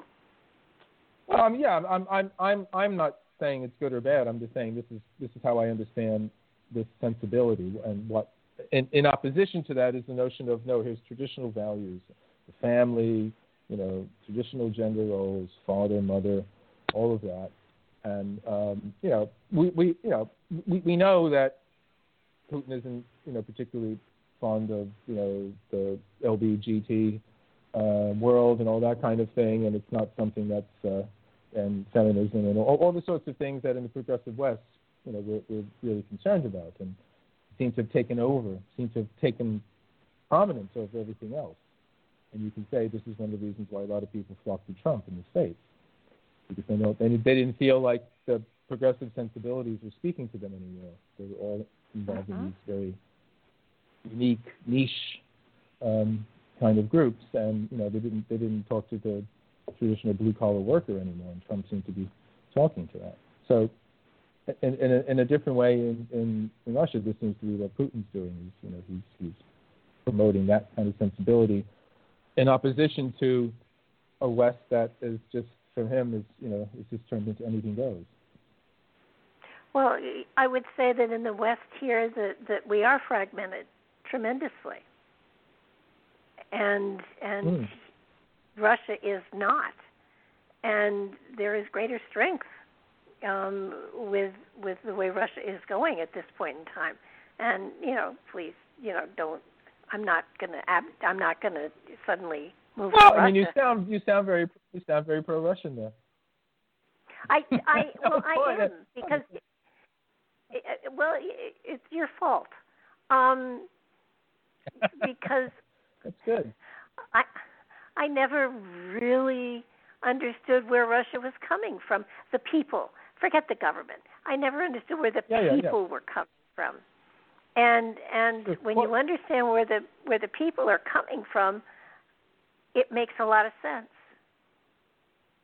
Well, I mean, one of the things I talk about in the book is that in the late 80s and early 90s, there was a kind of cultural exchange program between the Esalen Institute in California. This is famous alternative, you know, kind of counterculture place on the Big Sur coastline. It goes back to the 1960s. But they were running this kind of cultural exchange thing with Russia. And there's something called Skylink, which at one point, it's, again, the Cold War was still going on. This is just on the cusp before Perestroika. And so on. that they did a kind of, you know, satellite link with without the governments involved, with private citizens, California and I guess Moscow. I'm not sure exactly where, but they were able to communicate that way, and they were very interested in the people, Michael Murphy and others who were some of the founders of Esalen and running the thing. They made trips to Russia, and they said they met all these people there. They're interested in the same things we're interested in. They're interested in, you know, mysticism, meditation, yoga, all this kind of stuff. And actually, they have this whole culture behind them of these kind of, you know, these kind of practices, which were, you know, frowned upon in the West, and, you know, they became popular in the 60s, but these sorts of things go back in these people's culture for a long ways. And there's this saying, you know, if you scratch a Russian, you'll find a mystic. So, yeah, I mean, that's it. And again, I didn't set out wanting to do this. I just became fascinated with it. But I'd be very happy if people read the book and they said, you know what, I didn't know anything about this. This has changed my view of this, or even I didn't even have a view of it, but now I do, and I'd like to know more, you know. I mean, you might not be able to go there. Who knows when we'll be able to travel? But you can certainly try and read some of the people and get a different idea. Because, I mean, again, you know, we grew up at a certain time and certain sensibilities. And, you know, Russia, for me, when I was a kid, was just the commissar, you know, over in Moscow. And, you know, the Ruskies and all the spy films. And James Bond was fighting them and things like that. And later on, I discovered, oh, there's all this other... this whole other world there, you know, that I didn't know anything about. Well, yeah, that's where I came from. I mean, it was like, first of all, I loved the history part of it. I mean, every time you turned around, they were being, you know, overwhelmed by somebody else, and their philosophies were being poured on top of them. And it's kind of like, you know, what religion are we today, or what do we believe in today? And you know, now you've got people who have been and are educated and can think. And you know, originally the serfs weren't thinking; they were just trying to survive. So, well, yeah, well, I think you're right. No, I mean, it's sort of the thing. They were completely they didn't have any kind of access to anything like that. You know, they were. They had no idea of any kind of world beyond sort of the, you know, the limits of the farm they worked on or the village they lived in. Well, and even when they were set free or sort of set free, they didn't like it, nor did the landowners. I mean, they were very unhappy with being given that freedom. It was not something they asked for, actually. Well, again, this is something, again, that's supposed to be part of the Russian soul. I mean, they're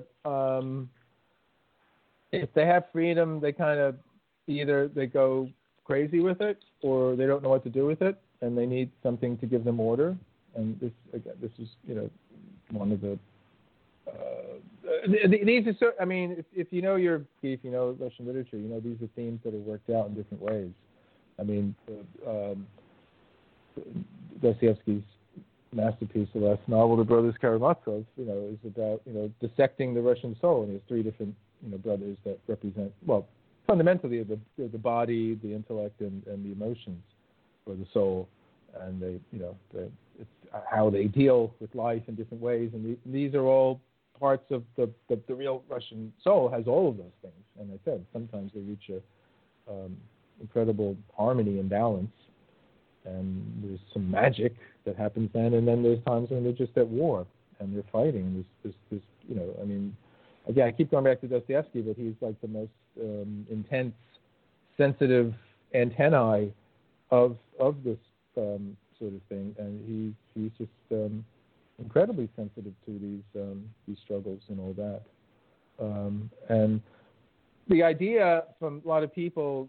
As I said, Steiner and others, somebody else I talk about in the book, in the early part of the book, is the German novelist Hermann Hesse, who I don't know how much he's read these days, but again, when I was a teenager in the early 70s, I was part of this huge Hesse phenomena, where, you know, his novels, Siddhartha and stuff, and all things read by everybody. But he talks about this character called Russian Man. And as I said, it's this incredibly capacious soul that's able to hold in itself all these warring kind of opposites, and that enabled it to that kind of uncertainty, the kind of turmoil that was held in the Russian soul was dangerous. The West was afraid of it, rightly so. At the same time, it held the promise of something new. Something could come out of that. And I mean, you know, will something come out of Russia today? I don't know. I mean, I don't know in that way. It's like things are much more politicized, I would say, today than they were at the time when Hesse was writing about this, or Steiner is giving his lectures about the Russian soul. Again, this is the early 20th century. Not to say it wasn't politicized then, but it was sort of couched in a more cultural kind of thing. So I don't know about today. I mean, I suspect there's a lot of turmoil and you know, uncertainty in Russians themselves. There, you know, perhaps they're living under better, you know, standard living conditions than they had been early in their history. But I'm sure they're faced with the same kind of existential crises that their ancestors were faced with. Absolutely. You know, I was looking at the array of books that you've written, and you know, it's eclectic to say the very least. And what was it that drew you to this topic? Well, I mean, I came to write this book because the previous book I wrote, Dark Star Rising, which mostly about this kind of, well, it was about this occult politics that seemed to be gathering around Trump. And then some of the figures involved in that were involved in Russia as well. So I have a chapter in that book about, it was about things happening in Russia mostly, and the rise of this Eurasian idea, and also what Russia was like under Putin's PR man, a guy named Vladislav Surkov. And you know, I said before that, you know, most Russians, they know that the government controls the information they get, you know, so what's on TV, what's in the news, and so on, is kind of nature. And Surkov was at the helm of that for a good decade. And if we think about Trump as being a kind of reality TV president, Putin had a whole television station, had a whole studio based on that. And so Surkov was kind of creating reality for the Russian people. And it was what he called managed democracy. And the notion was to give the appearance of democracy while still having an authoritarian control.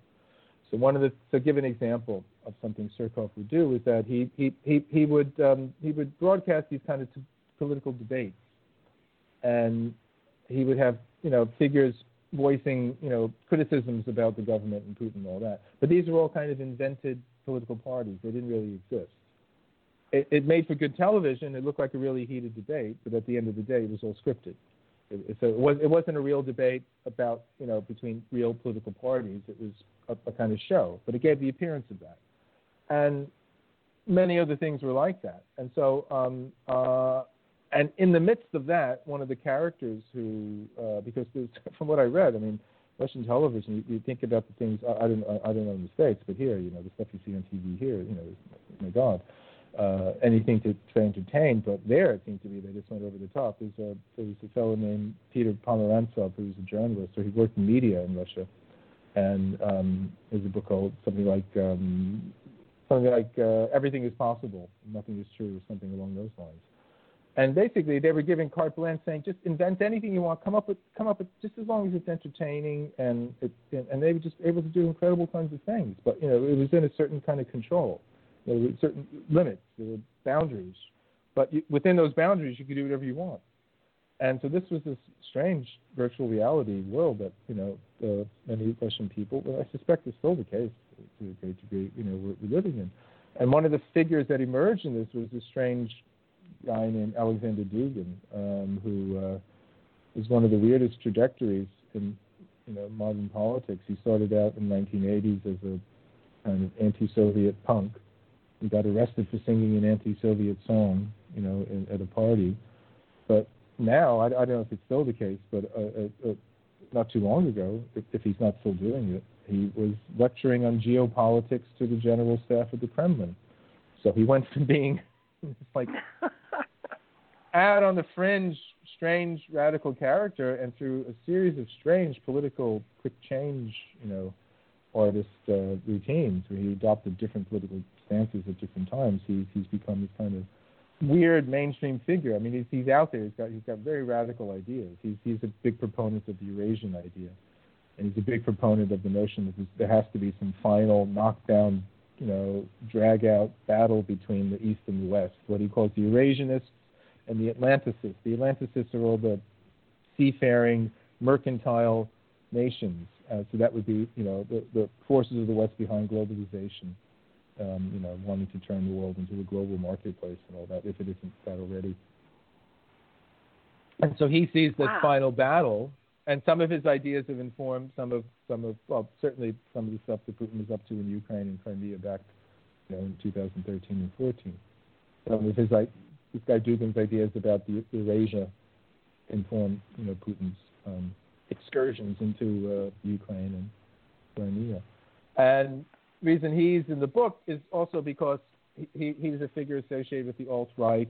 They're not in the news as much anymore, but, you know, if you remember back around Trump's election, Richard Spencer and the alt-right, there was this kind of new conservative, highly conservative, far-right counterculture that was growing up around Trump and all that, and they, you know, they claimed to have helped Trump get elected, and Steve Bannon was, you know, sort of advocate of theirs, and so on. And so Dugin is one of these characters that's part of that posse, as it were. And so I'd written that, and I thought there's just a lot more there. And so I had an idea for a follow-up to the Trump book based on this. And then, as I said, when I heard all the stuff about Putin making these reading suggestions to his regional governors about these philosophers from the Silver Age, who I knew, well, these books I read, I thought that's fascinating. And so, okay. Originally I was going to do a book about Eurasia, and the joke I tell is the original title was Eurasia Dawn, but I thought that sounded too much like the name of a exotic dancer.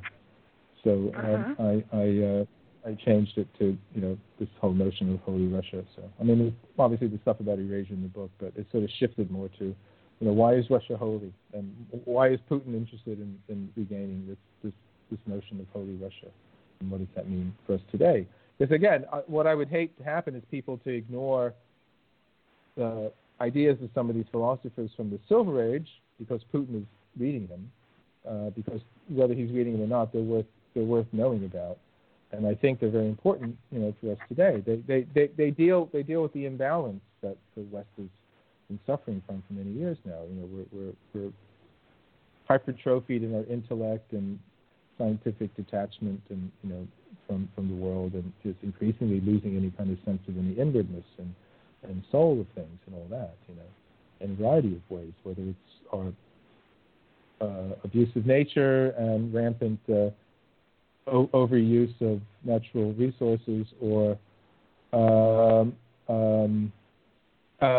turning that kind of sensibility on ourselves. You know, we increasingly. I mean, of course, there's a whole subculture of people that are pursuing it in this all the ways, in different ways. But in general, you know, we look to science for the answers. We don't look to philosophers. We don't look to poets.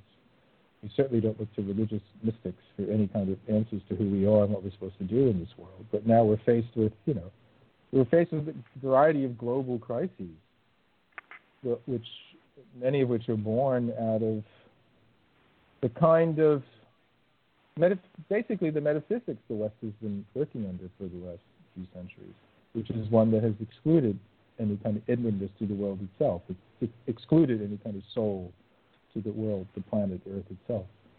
And among other things, this is something that these Russian thinkers in the Silver Age did believe in and did feel that there was a way to, you know, we didn't have to give up necessarily all the progress that, you know, we created, you know, through science, but at the same time, you know, we do need to be able to regain this notion of the world having a kind of soul. And again, this is 100 years ago. So this is before all of our concern about climate change and all that kind of thing. And then here we are today facing crises even worse than those that were, confronting us 100 years ago. So we need. I'm not saying these people have all the answers, but they certainly have something that can help us look towards one. Well, there's value in every culture. There's value in every country. And there are philosophers all over the place. And it adds a great richness to the culture if people are aware of it and listen to it. It makes you open yourself up more to another level of consciousness that's out there. And it is important for all of us to stretch into that area or aspect of our consciousnesses as well. And it feels as though at least Putin's trying to get it into the, all right, to the leaders. But even in our schools today, our colleges, they don't go into this kind of philosophy. It's negated. Yeah. Well, that's the thing. One of the things I say towards the end of the book is that what Russia had to offer the West 100 years ago, more than 100 years ago, with the Silver Age thinkers, was something that the West had itself, but it rejected. And this was this kind of sensibility that rose up in the time after the Enlightenment, which we know is the Romantic movement. The Enlightenment, set the foundation for science today. I don't have to go into any great detail to, recount all of the good things that have come to us through that. We're able to have this conversation now because of that, and so many other things. Of course, without doubt, we've benefited amazingly from the rise of science and all that. But it's also excluded some things. It excluded some things that are very important for our well-being, not only physical well-being, but our spiritual well-being, our psychical well-being, our wholeness. And this was something that the Romantic movement, different philosophers from that time, they recognized were very important. In the West, were people like the English poet William Blake, or in Germany, the German poet who was also a scientist and a statesman, Johann Wolfgang von Goethe, and many others. And again, this is something. Why exactly the Russian soul was very keyed into this, it's difficult to say, but they were very sensitive to this, and they picked this up. And again, it has something to do with the notion of, the we rather than the me or the I, something to do with the whole notion of the propensity for mystical kind of inwardness and experience from the religion that they adopted. But these are the questions that obsess them.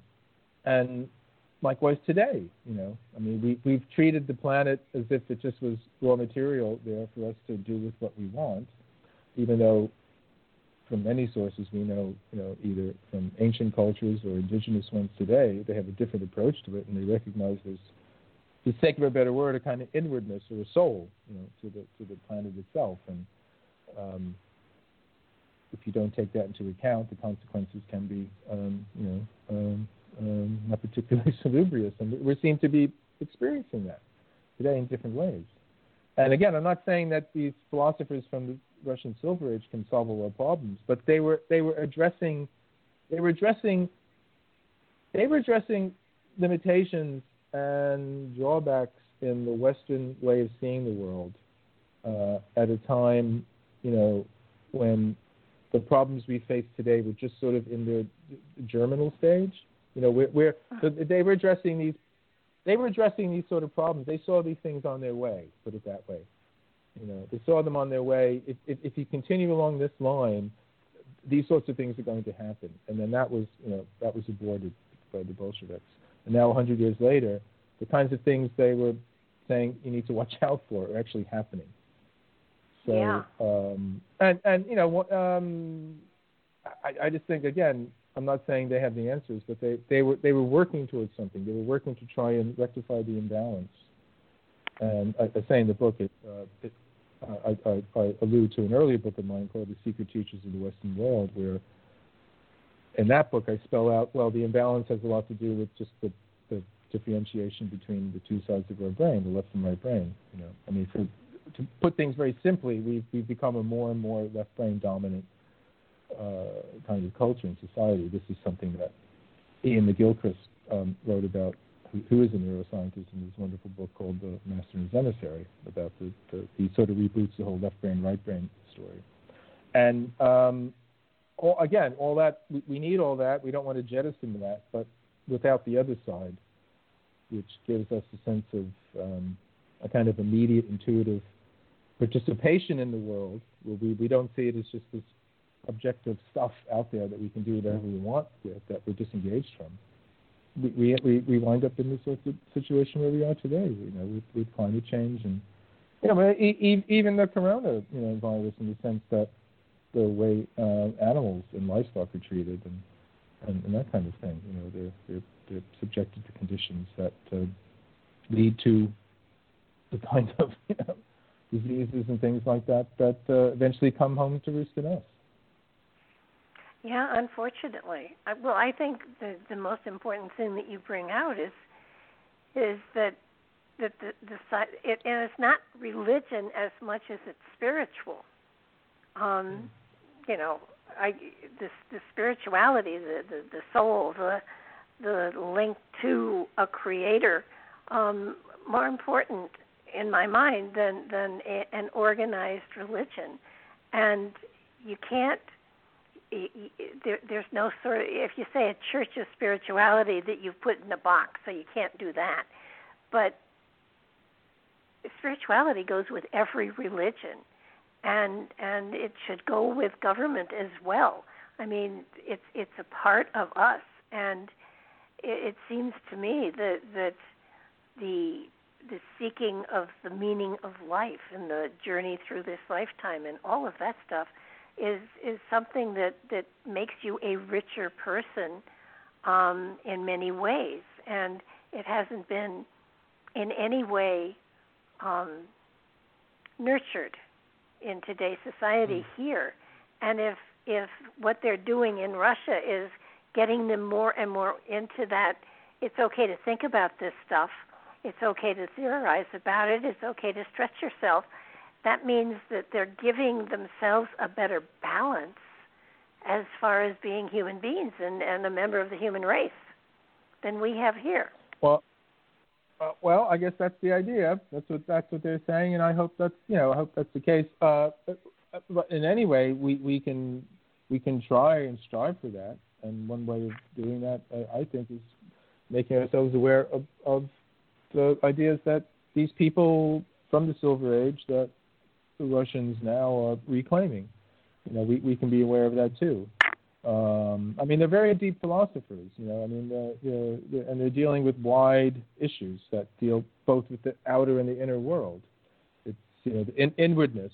I think for me, you know, inward spirituality, inwardness, I mean, these kinds of things, this notion of this interior world that all of our values and sense of meaning and all of that come from. I mean, this is the sort of thing that hasn't been, you know, given its due in the West at all. In fact, it's the opposite. This is sadly, this is, as we say it, one of the, you know, some of the collateral damage that's come from the success of the Western scientific approach in terms of raising standard of living, basically, you know, being able to deal with and manipulate the outer world.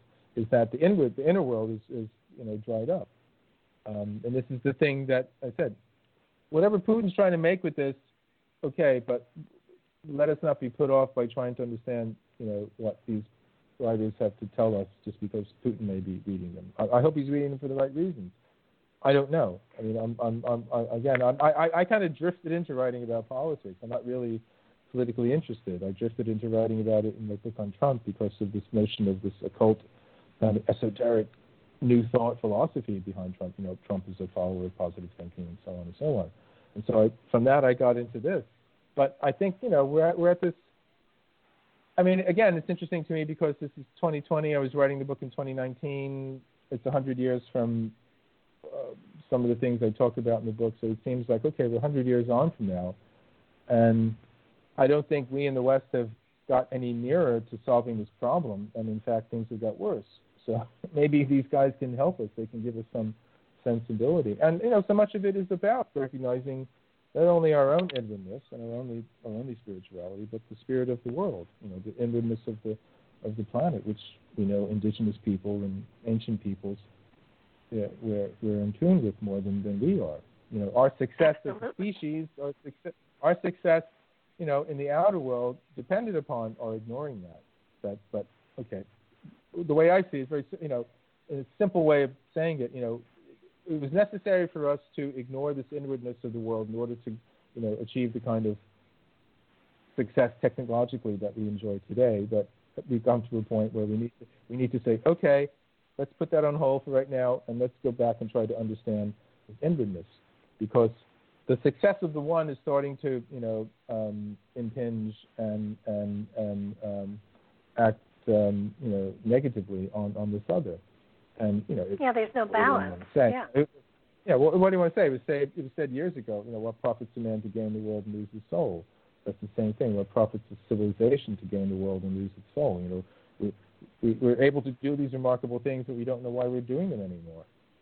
And, you know, the most important things in so many people's lives is whether they can go out to the big sales on Black Friday and things like that. And that can't be what we're living for.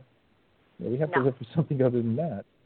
You know, so, but, you know, If you read this book and it leads you on to reading some of the people I talk about in it, then by all means, that's good. Any road to the soul is a good one. Yes. And if it makes you think, all the better, and question, absolutely. The book is fabulous. And for those of you that, you know, didn't hear the title before, it's The Return of Holy Russia, Apocalyptic History, Mystical Awakening, and the Struggle for the Soul of the World. Great title, and it's a fascinating read. You're going to learn a lot more than you can ever imagine from it, and it'll make you think a little bit more. Gary, I just noticed the time, and we are out of it. I want to thank you so much. You can be gotten at garylachman.co.uk, and I want to thank you so much for being here. It was such a pleasure to talk to you. Oh, you as well, and thank you so much for having me on. It was my pleasure, absolutely my pleasure. And it was a joy to read your book, and I'm going to read it again at my leisure so that I can really get more out of it, too. That's what we want to hear. It's a big book. It is. Well, it's worth it to read it slowly and not just charge through it. But I do thank you so much, and I look forward to reading some more of your books and getting you back on again at a later date. Well, thank you. I look forward to that, too. Okay. Thank you, everybody, for being with us tonight. I so appreciate your sharing your time with us. Mark Eddy has a great show tomorrow, so please tune in and check this out on YouTube. And if you enjoy what you're listening to, please subscribe to the station.